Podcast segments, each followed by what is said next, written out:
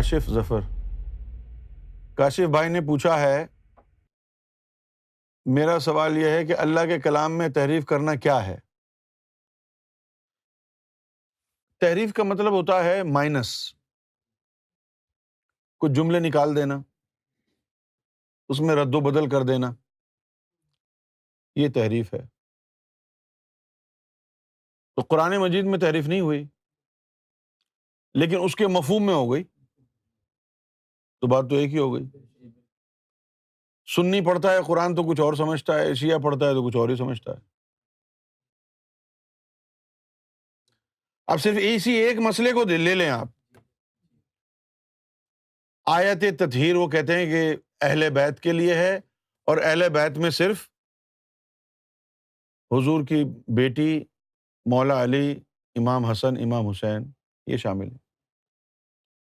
اور قرآن کچھ اور کہتا ہے اب یہ دیکھیے یہ سورہ احزاب کی آیت جو ہے تھرٹی تھری ہے تو یہاں پر لکھا ہوا ہے وکرنا وکرنا کا مطلب ہے کہ وہیں ڈٹے رہو وکرنا فی تکنا اپنے گھروں میں رہو اور یہاں پر اللہ تعالیٰ یہ فرما رہا ہے کہ جس طریقے سے اپنا حسن تم زمانہ جاہلیت میں اریا کیا کرتے تھے اس طرح اپنا حسن اریا نہ کرنا اب ٹھیک ہے نا جی۔ جس طریقے سے اپنی زینت اپنا حسن تم زمانہ جاہلیت میں بغیر کسی روک ٹوک کے عام سب ملاحظہ کرتے تھے وہ طریقہ اپنے حسن کے اظہار کا اب نہیں کرنا اور اس کے بعد کہا کہ اور نماز کی پابندی کرو زکوٰۃ بھی دو صحیح ہے نا اور پھر اس کے بعد لکھا ہے کہ اللہ نے ارادہ کیا ہے یہ آئے تھے تتہیر سے پہلے کے الفاظ جو ہیں یہ کس کو کہے جا رہے ہیں یہ تو گھر والوں کو کہے جا رہے ہیں نا نہیں صرف ازواج نہیں باقی کیا ہے سب کے لیے کہے جا رہے ہیں جتنی بھی خواتین ہیں سب کے لیے کہا جا رہا ہے یہ کیا بات ہوئی کہ صرف ازواج کے لیے جو سب کو کہا جا رہا ہے سارے گھر والوں کو آپ اسلام کو دیو مالائی گریک میتھولوجی ٹائپ ریلیجن نہ بنائے کہ جی یہ اس سے مبرہ ہے وہ اس سے مبرہ ہے وہ اس سے مبرہ ہے جو قانون ہے وہ قانون ہے کوئی مبرہ نہیں ہے اس قانون سے سیدنا گور شاہی نے تو یہی فرمایا ہے سمجھے آپ ادھر حسب نصب چلتا نہیں ادھر تو میزان ہے ادھر سید قریشی کی کیا پرواہ جو تارک قرآن ہے اہل حرفہ اہل سیاست سبھی کے لیے ایک فرمان ہے تھا جو بھی تیری یاد سے غافل وہی حیوان ہے وہاں حسب نصب چلتا نہیں سید قریشی کی پرواہ نہیں تو اس میں صرف ازواج نہیں بی فاطمہ بھی شامل ہے ایسا نہ کریں آپ کیونکہ آپ کے کرنے سے حقیقت تبدیل نہیں ہو جائے گی سمجھے آپ آپ کے کچھ بھی کرنے سے حقیقت تبدیل نہیں ہو جائے گی آپ یہ بھی نہ سوچیں کہ اگر بی بی فاطمہ جب پیدا ہوئی تھی تو ان کا نفس ناپاک نہیں تھا اس دنیا میں کوئی نبی ایسا نہیں آیا کہ جب وہ پیدا ہوا ہو تو اس کا نفس ناپاک نہ ہو محمد الرسول اللہ صلی اللہ علیہ وسلم نے بھی فرمایا کہ شیطان جن نفس میرے ساتھ بھی پیدا ہوا تھا لیکن پھر میری صحبت میں وہ پاک ہوا حضور کی صحبت میں پاک ہوا تو آپ کی بیٹی بی بی فاطمہ کی صحبت ان کو پاک پیدا ہوئی ہوں گی ایسا مت کرو یار دیو مالائی قصے کہانیوں کا دین نہیں بناؤ اسلام کو حقیقت پر اپنا عقیدہ قائم کرو اگر وہ پاک اور سارے تاہری تھے تو اللہ ان کو پاک کرنے کا ارادہ کیوں کر رہا ہے یہ کہہ دیتا بھائی یہ تو پیدائشی پاک ہے یہ کہہ دیتے نا تو یہ مت کہیں نہیں نہیں نہیں وہ شامل نہیں ہے وہ تو بی بی فاطمہ ابھی بھائی بی بی فاطمہ ہے تو کیا ہے حضور صلی اللہ علیہ وسلم نے بھی تو فرمایا کہ ہمارے ساتھ بھی شیطان جن پیدا ہوا تھا پھر وہ ہماری صحبت اب صحبت میں ایک سیکنڈ میں تو پاک نہیں ہوا ہوگا یہ ایک سیکنڈ میں پاک ہو گیا آپ سورہ یوسف اٹھا کر کے دیکھیں جہاں پر زلیخا اور یوسف کا واقعہ درج ہے وہاں اللہ تعالیٰ نے فرمایا کہ اے یوسف ہم نے تجھے بچا لیا کیا کہا اے یوسف ہم نے تجھے بچا لیا ورنہ نفس ہمارا تو برائی کا ہی امر کرتا ہے اگر ہم مدد نہ کرتے تیری تو تو وہ غلط کام کر بیٹھتا کیونکہ نفس ہمارا تو برائی کا حکم دیتا ہے اور یوسف کون تھے نبی تھے اگر نبی کا نفس اعلان نبوت سے پہلے ناپاک تھا تو کون بیچ میں رہ گیا آپ اپنے عقائد کو درست کر لو اپنے عقائد کو درست کر لو یہ نہ کہو کہ ہاں جی سب پاک ہی پاک تھے ماں کے پیٹ سے ہی پاک پیدا ہوئے تھے ماں کے پیٹ سے کوئی پاک پیدا نہیں ہوتا شیطان جن ساتھ پیدا ہوتا ہے یہ میں نہیں کہہ رہا حدیثوں میں لکھا ہوا ہے اب یہاں دیکھیے تو یہاں اللہ تعالیٰ فرما رہا ہے کہ انما یوری یورید اللہ کہ اللہ تعالیٰ نے یورید ارادہ کیا یعنی جس وقت یہ بات کہی ہے اس وقت تک اس وقت تک اس وقت تک اس وقت تک پاکی قائم نہیں ہوئی تھی اگر کر دیا ہوتا پاک تو پھر یہ نہ کہتا کہ ارادہ کیا ہے ہم نے پاک کر دیا ہے یہاں ارادے کا ذکر ہے انما یرید اللہ کہ ہم نے ارادہ کر لیا ہے انکم رجسا اہل البیت کہ ہم ہر طرح کی جو رجس غلازت ہے ناپاکی ہے وہ تم اہل بیت سے ریموو کر دیں اور تم کو اس طرح پاک کر دیں جس طرح پاک کرنے کا حق ہے اب آپ کے لیے تو صرف ایک یہ جملہ ہے ارے واہ واہ پاک کرنے کا حق کیا ہے یہ نہیں پتا ہے پاک کرنے کا حق کیا ہے یہ نہیں پتا اب پاک کرنے کا حق کیا ہے اب جیسے بھائی آپ غسل کرنے جاتے ہیں اور آپ نے منہ دھو لیا ہاتھ پہ پانی ڈال لیا اور آ گئے واپس تو تھوڑا بہت تو پاک ہو گئے آپ لیکن پورا پاک نہیں ہوئے پاک ہونے کا حق کیا ہے کہ آپ غسل کرنے جائیں تو پورے وجود کو ہر جگہ آپ یعنی پانی بہائیں اور اس کو صاف کریں سر کو بھی دھوئیں چہرے کو بھی دھوئیں کانوں میں بھی پانی ڈالیں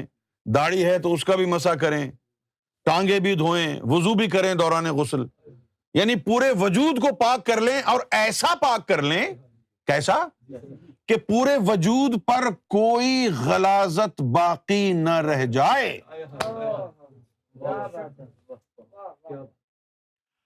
اب یہ جو آیت تطہیر اہل بیت کے لیے نازل ہوئی ہے اس میں اللہ کا واضح پیغام یہ ہے جو ایک صرف روحانی سمجھ سکتا ہے کہ اللہ تعالیٰ نے ان کو ہر طرح کی غلازت سے جو پاک کیا ہے سے مراد ہے ظاہری غلازت نفس کو بھی پاک کیا قلب کے اوپر ایک لاکھ اسی ہزار جالے تھے وہ بھی ہٹا دیے خون کے اندر جو نار چلی گئی تھی اس کو بھی پاک کر دیا اب ان کے وجود میں کوئی غلازت باقی نہیں رہی ایسا پاک کر دیا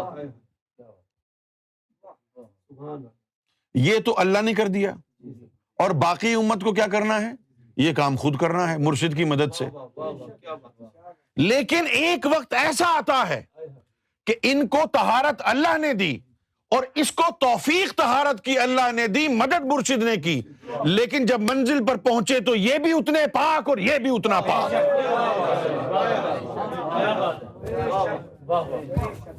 اس کو میراث میں ایک کروڑ پاؤنڈ دیے اس کو کاروبار کرا کے دیا چند سالوں میں یہ بھی کروڑ پتی اس کی طرح بن گیا کیونکہ وہاں معیار تخوا ہے رب کے ہاں معیار جو سب سے زیادہ پاک ہے وہ سب سے زیادہ مکرم ہے وہاں معیار کیا ہے کسی کی بھی اولاد ہو تو ادھر حسب نصب چلتا نہیں ادھر تو میزان ہے یہ سیدنا گوھر شاہی کی تعلیم ہے جی، اور اہل بیت میں حضور صلی اللہ علیہ وسلم کی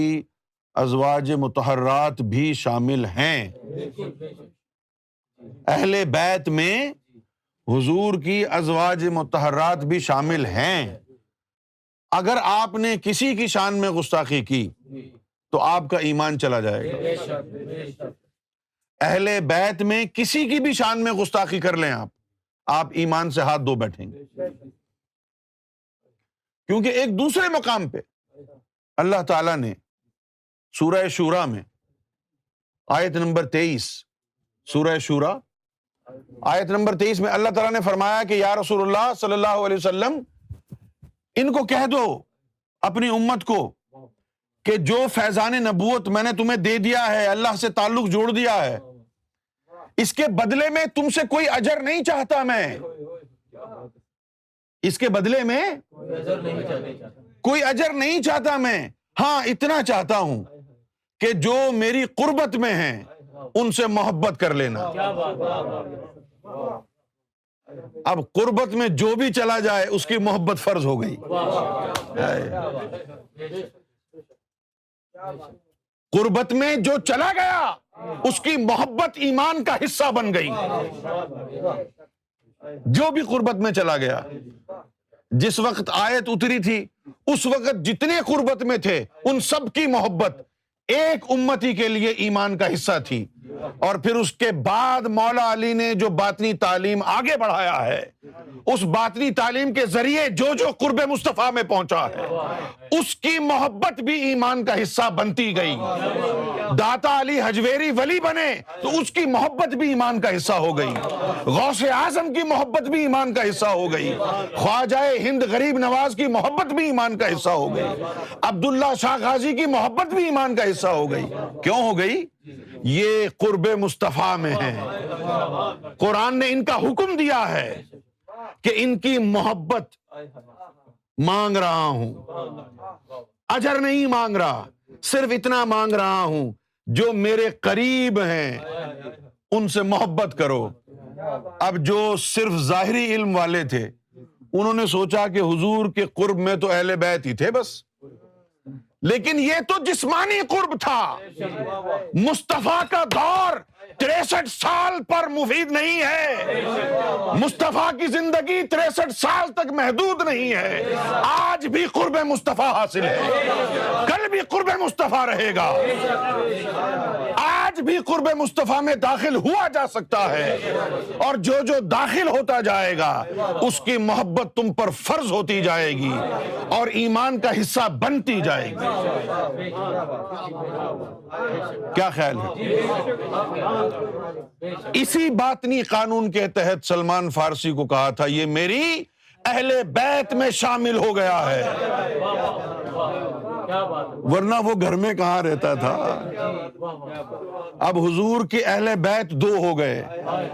ایک وہ بیت جو مٹی گارے کا بنا ہے اور ایک وہ بیت جو جس میں مصطفیٰ ہے جو حضور کے دل سے جڑ گئے ہیں وہ بھی اہل بیت ہیں ایک مٹی گارے کا حجرا اس میں رہنے والے بھی اہل بیت اور سینہ مصطفیٰ میں رہنے یا سینہ مصطفیٰ سے جڑنے والے بھی اہل بیت میں شامل ان کی محبت ایمان کا حصہ بنتی رہے گی آج بھی قرب مصطفیٰ حاصل ہے تنقید نہیں ہے یہ کسی فرقے کی بلکہ اس فرقے کی مدد ہے کہ اپنا عقیدہ درست کر کے قرب مصطفیٰ حاصل کرو مدد ہے تنقید نہیں ہے یہ کیا کہا ہے تنقید برائے اصلاح فرض ہے کہاں سے آیا یہ فرض قرآن مجید سے امر بالمعروف معروف نہیں المنمرل معروف صحیح راستہ دکھاؤ عقیدہ درست کر رہے ہیں یہ قرآن کے حکم کی روشنی میں کر رہے ہیں تنقید برائے اصلاح کر رہے ہیں یہ امر بل معروف کے زمین میں آتا ہے نہیں المنکر جن کو اہل بیت میں شامل کیا ہے بی بی عائشہ کو ان کو برا نہ کہو یہ نہیں المنکر ہے جب ان کو اہل بیت میں شامل کیا ہے تو آپ ان کی شان میں گستاخی نہیں کر سکتے کہ حضور کی وائف نہیں ہے وہ ہے نا تو پھر آپ ان کو اہل بیت میں شامل کیوں نہیں کریں گے اور آپ نہ بھی کریں تو کیا ہوگا اللہ نے تو کیا ہوا ہے